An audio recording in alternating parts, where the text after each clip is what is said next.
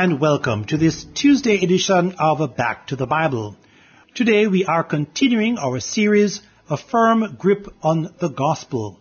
So, please turn in your Bibles to Luke chapter 4, verses 14 through to 30, as Bible teacher John Neufeld brings us a message titled, Rejected by His Own.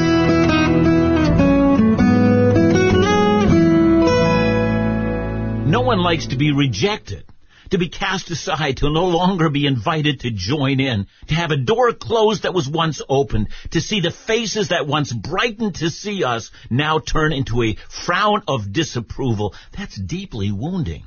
We like to think there's some place in this world where no matter if everyone else rejects us, in that place, called home, we're always welcome. See, in order to understand the ministry of Jesus, we do well to combine two themes. You know, the welcome he receives in so many places and the rejection that he receives when he comes home. You know, today in our study of Luke, we'll examine the account of Jesus in Nazareth where he's utterly rejected. His hometown closes the door to him and says, you're not welcome here anymore. Let's remember where we are in Luke. Up till now, we've not yet begun to examine the public ministry of Jesus. And Jesus has in the book of Luke spent 40 days in the wilderness where he's been tempted by the devil. And we come then to Luke's first mention of the public ministry of Jesus, and it's found in Luke 4, 14 to 15. And Jesus returned in the power of the Spirit to Galilee, and a report about him went throughout all the surrounding country, and he taught in their synagogues, being glorified by all. Luke's gospel is interesting in this regard. Jesus, he said, returned to Galilee, and we might be forgiven for assuming that this must have occurred immediately after the temptation in the wilderness, but that's not the case. You know, I've said that Luke is chronological. In most cases, it's actually not so right here. In Matthew, the situation in Nazareth, which Luke will describe to us, will occur only in chapter 13, and Mark, which is a shorter book, that incident doesn't occur until chapter 6. But in Luke, the incident that happens in Nazareth, well, it happens right here in chapter 4. So how do we make sense of that? Well, we do by looking again at what we've just read. Jesus returned to Galilee. So when did he do that? And Luke doesn't tell us. But if we try to get a harmony of the four Gospels, it seems that Luke chapter 4 verse 14 begins the second year of his ministry, not the beginning at all. In short, for reasons that Luke never addresses, Luke begins his story of the ministry of Jesus not in the first year, but in the second year. And that has a lot less strange than we might think. Matthew also has very little data about the first year of Jesus' ministry. Indeed, if we want information about the first year of Jesus' ministry, we have to go to the Gospel of John. There we read about everything from Jesus turning the water into wine, to encountering a rabbi named Nicodemus, to Jesus meeting the Samaritan woman at the well. You know, sometimes when Bible scholars define the first year of Jesus' public ministry, they refer to it as the year of obscurity. Well, it's not technically correct, but it is true that it was not until the second year of ministry that his ministry in Galilee took off. That doesn't mean that Jesus wasn't preaching to crowds before, but not in Galilee. And Luke begins in the beginning of Christ's second year. And so Luke simply bypasses the first year of ministry. At some point in time, says Luke, he returned to Galilee, and when he returns, Luke wants us to know that he does so in the power of the Spirit. That is, he comes anointed by the Holy Spirit for his ministry. See, at all times the Holy Spirit is empowering Jesus. The miracles he's doing, as well as his powerful preaching, all of this is because of the Holy Spirit. And John tells us that while he's in his first year of ministry, he's in Jerusalem at the Passover, and many believed in his name because of the signs he was doing. So that is to say that even in the first year of ministry, Jesus was also doing miracles. Nonetheless, he comes to Galilee and he's teaching in the synagogues and all are glorifying him. That is, everyone's speaking well of him. And for Luke, this is an appropriate moment to tell of the public ministry of Jesus in the synagogue in Nazareth. So let's read about it.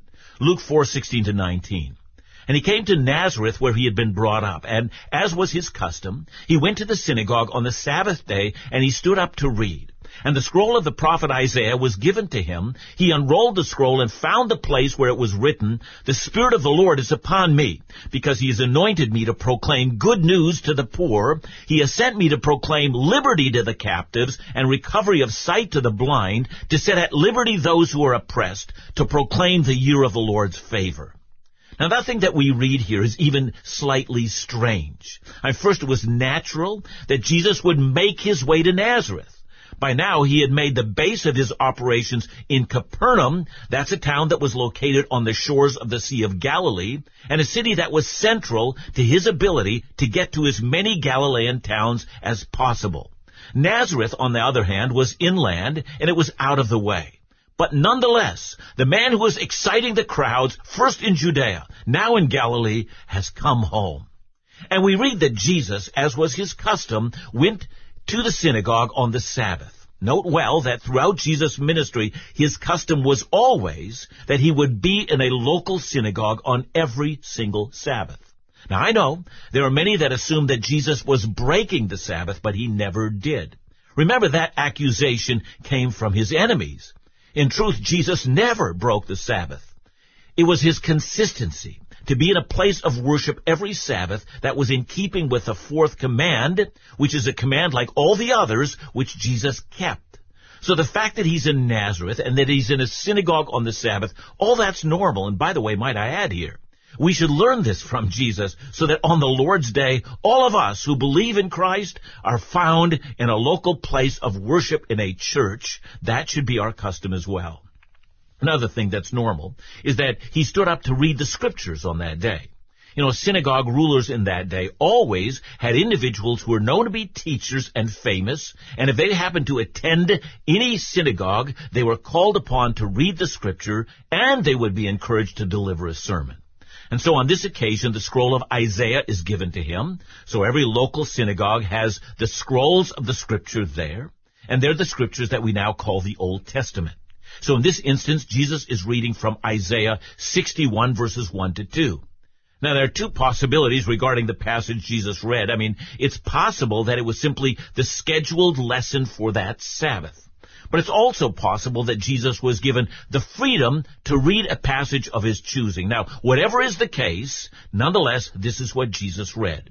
Isaiah 61 verses 1 to 2. And it's an interesting text because it's a messianic scripture. Now, it is true that from one perspective it might seem that Isaiah the prophet is describing himself in this passage. He says, the Spirit of the Lord is upon me. And that means that the Spirit of God is now speaking through the mouth of the prophet. But Isaiah chapter 61, taken as a whole, tells the story of the ashes of destruction that Israel has experienced will be replaced by the oil of joy. The former devastation will be replaced by the rebuilding of ruined cities, and injustice will forever end. The passage is about the end times when the Messiah comes and brings wickedness to an end and ushers in the kingdom of God and protects his people. And so specifically, the two verses that Jesus read on that Sabbath day were about the anointing of the Spirit on God's chosen Messiah. The Hebrew word for anointing is Mashiach, Messiah. The Messiah will bring good news to the poor. He's going to bind up the brokenhearted. He's going to proclaim liberty to the captives. Now technically, this liberty to the captives, this was in the year of Jubilee, where Israel was supposed to every 50 years cancel all debts and allow people who had lost property to return to the property of their heritage and claim it again. It was a time of forgiveness and grace. But in Isaiah, the Jubilee year is being compared to the great coming of the Messiah when the Messiah releases people from sin and from bondage and from all the oppression of the evil that has ever come over them. The Messiah will open prison doors and proclaim the year of the Lord's favor, announcing salvation for all who would seek Him. Now, if you heard that passage read in your local church, and the famous visiting preacher was there to preach to you, you would be expecting a rousing sermon about the end times. But as we're going to see, that's not what Jesus does at all.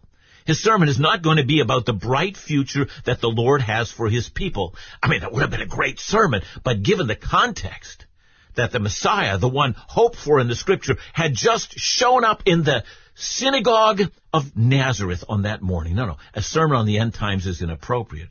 Rather, Jesus says words that shook that synagogue to its core. He says to them, Today, as you're hearing me read this passage, this scripture right now has been fulfilled among you. Someone must have leaned over to someone else in that synagogue and said, What did he just say?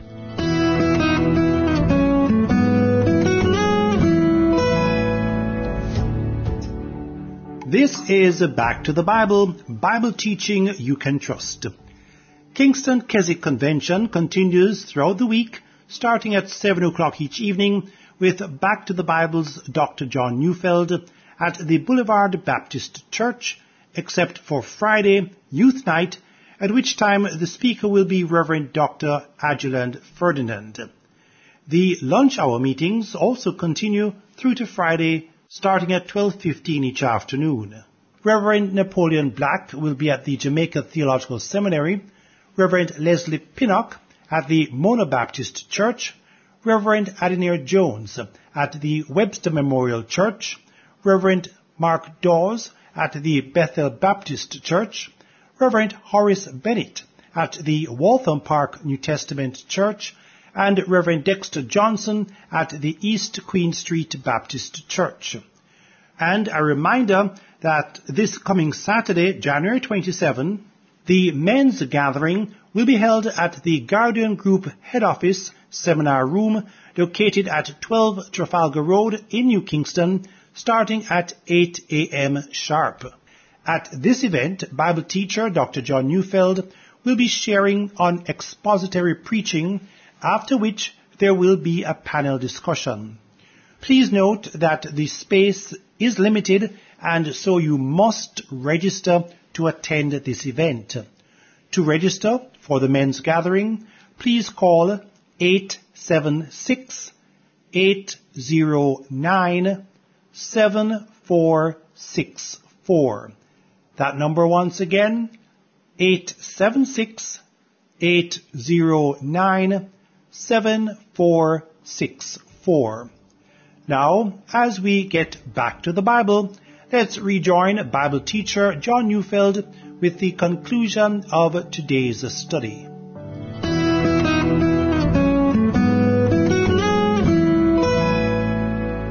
Luke 4, 20 to 21. And he rolled up the scroll and gave it back to the attendant and sat down. And the eyes of all the synagogue were fixed on him. And he began to say to them, Today this scripture is being fulfilled in your hearing. Notice the sequence. First, Jesus rolled up the scroll. He gives it back to the attendant. The attendant would then very carefully replace that scroll back into its container. And that's because every local synagogue contained the scriptures. And the scripture would be used regularly. During the week, children would be taught by it. I mean, that's one of the reasons that the Jews had among the highest literacy rates in the ancient world. Everyone was expected to read and comprehend scripture. But on the Sabbath, the scroll was to be read, then explained to all the people. It was supposed to be what we call today expository preaching. Preaching means explaining the scripture to God's people. That's what Jesus was supposed to do. Now our text tells us that Jesus read the scriptures and then he sat down. Now in modern churches, preachers stand up to preach but not in the ancient synagogues. I mean, some synagogues would have a very ornate chair, and they would call that chair the seat of Moses. And it was called that because the person teaching from that chair was required to be an expert in scripture. They were well trained. They could then address the congregation with the authority of Moses, you know, as if, you know, Moses were himself speaking. You might remember Matthew 23 verse 2 where Jesus said, the scribes and the Pharisees sit on Moses' seat. That's what he's referring to. Now, of course, we don't know if the synagogue in Nazareth actually had a seat called Moses' seat, but nonetheless, they had a seat from which all teaching was done. And now the hometown boy who had become famous was going to teach them. They're spellbound. And he says Isaiah chapter 61 is not about a future time. It's about this very time right now. As you sit here in this synagogue in Nazareth, this scripture is now fulfilled. Mark this moment, he says. The kingdom of God has now broken into Nazareth when I came back. That's quite a thing to say. Now notice what happens next. Actually, two things happen. It's found in verse 22. And all spoke well of him and marveled at the gracious words that were coming from his mouth. And they said, Is not this Joseph's son? I mean, those are two reactions and they contradict each other. See, the first reaction is that they recognized how well he spoke, and that was surprising. Perhaps when he had been a boy and grown up, they had not seen that side of him. And it might be that just like, you know, when he was 12 and his mom and dad saw him dialogue with the country's leading rabbis in Jerusalem, they're surprised. They had no idea of the capacity of Jesus. Situation sounds very much like that now. Everyone in the town is taken aback. Everyone says, ah, that's really amazing. But when they get beyond that, they begin to remark about the actual claims he's making.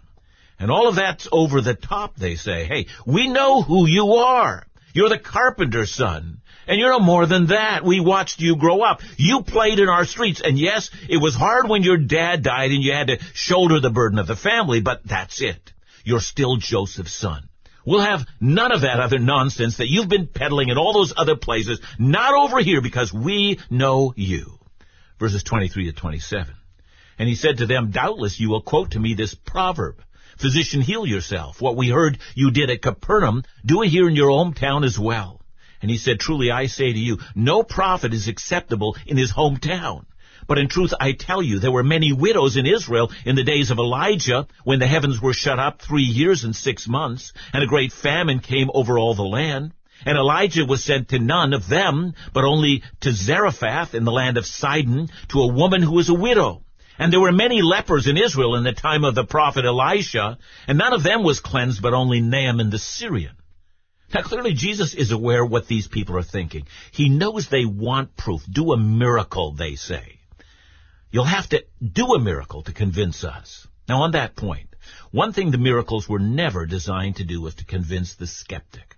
The miracles of Jesus actually performed at least three functions. You know, the first, uh, Matthew 9:36, when he saw the crowd, he had compassion on them because they were harassed and helpless like sheep without a shepherd. That is, the miracles have something to do about Jesus' compassion. You know, disease, demons, death. Jesus performs miracles because they are suffering and helpless. Second reason he does miracles is a sign of the kingdom. Luke 11:20. But if it is by the finger of God that I cast out demons, then the kingdom of God has come upon you. That is, the king, the Messiah, and the kingdom he introduces puts all evil to flight. So Jesus' miracles reflects his anger over evil and his passion for righteousness. But there's also a third reason he does miracles, and it's to help those who truly believe and yet are struggling. They're helped because of what they've seen. But to do miracles for the skeptic, that Jesus simply refuses. Later on, when even Herod himself wanted him to do a miracle, Jesus simply said, no. Jesus goes one step further. See, up to this point, the crowd in Nazareth has already been fairly annoyed and angry by what he's been saying. But what he says now puts them into a rage. Jesus gives two examples of miracles in Israel's past. The first is from Elijah the prophet, who at the direction of God shut up the sky so that King Ahab and his queen Jezebel would know that God controls the land. See, in that day, many in Israel suffered because of that. But the prophet was sent to a Gentile, a widow in the land of Sidon, and he supplied her with a miraculous supply of food. Well, the second example comes from Elijah's disciple. He's Elisha. That man cured a Syrian commander's leprosy. And the point is that the people of Israel who were so unbelieving, none of them received miracles of compassion. But here we have a Syrian military commander who was the object of God's compassion. I hope you see the point. Don't think because this is my hometown, you'll be favored over others. For the people God favors have always been those who humble themselves and come to God for mercy. You, you citizens of Nazareth, you'll have to do the same. You're going to have to humble yourselves the way the Sidonian woman did and the way the Syrian commander did. You're no better than they are. Those words sounded very similar to what John the Baptist had said.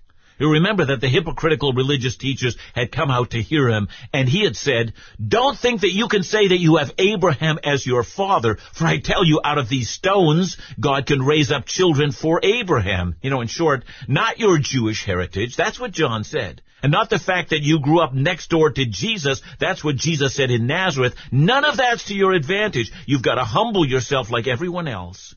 That's an important message for us, don't you know?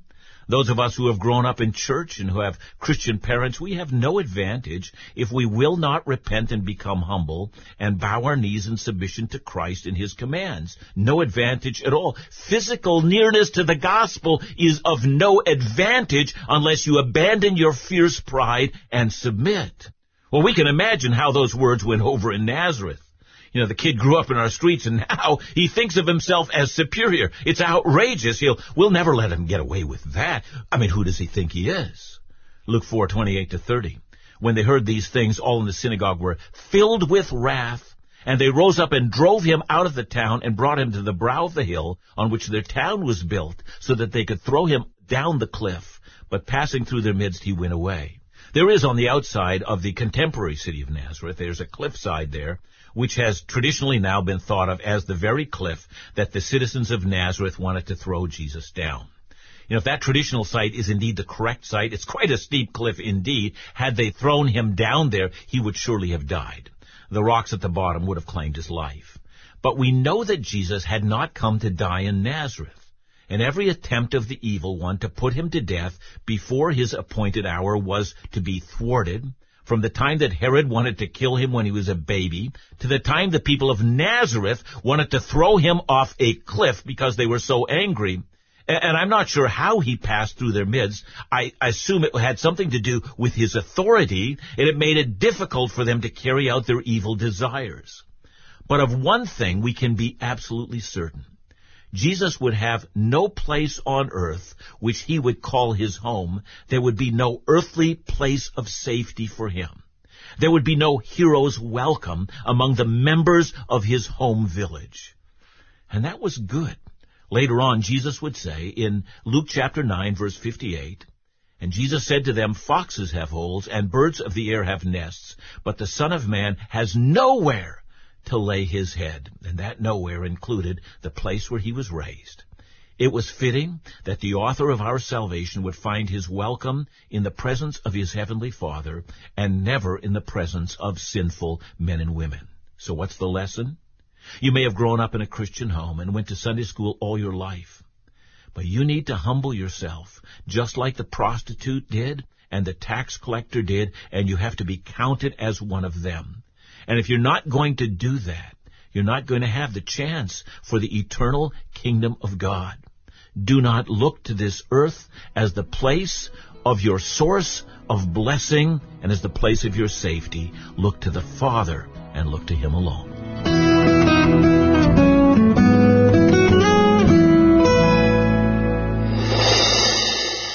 Thanks so much, Dr. John. You know, Jesus said that a prophet is not accepted in his own home, and it made me think of those who know Jesus but have unsaved family.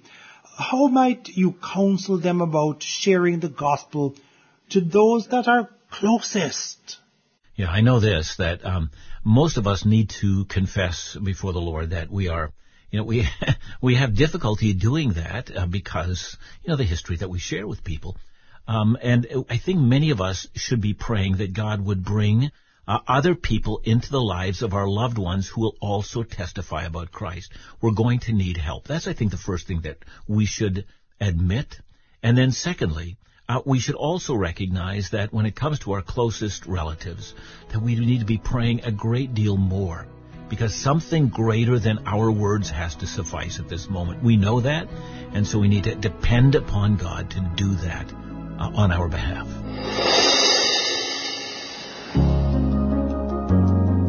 Thanks for joining us today here on Back to the Bible, brought to you by Back to the Bible Broadcast Jamaica in partnership with listeners who give in support of this ministry. Our office is located at shop number 22, Hagley Park Plaza, Kingston 10. Our office hours are from Mondays through to Fridays from 8.30 a.m. through to 4 p.m. We can be contacted via email at backtothebibleministry at gmail.com. Our office number is 876 926 5765 and our cell and WhatsApp number is 876 337 6295. To listen to this study again or some of our previous studies, they are available in our free mobile app along with other Bible engagement material. Just look for BTTB Jamaica in your app store. That's BTTB Jamaica. You can also listen and download our studies from other podcast platforms, including Podbean, Google, Spotify, and Amazon Music. Be sure to look for Back to the Bible Jamaica. Before we go, for this week only at the Kingston Keswick Convention, copies of our 2024 calendar will be available for $500 cash only at the Source of Light book table. That's our 2024 calendar available for $500 cash only at the Source of Light book table at the Kingston Keswick Convention. Please join us tomorrow as we continue our study in the Gospel of Luke with a message entitled Authority.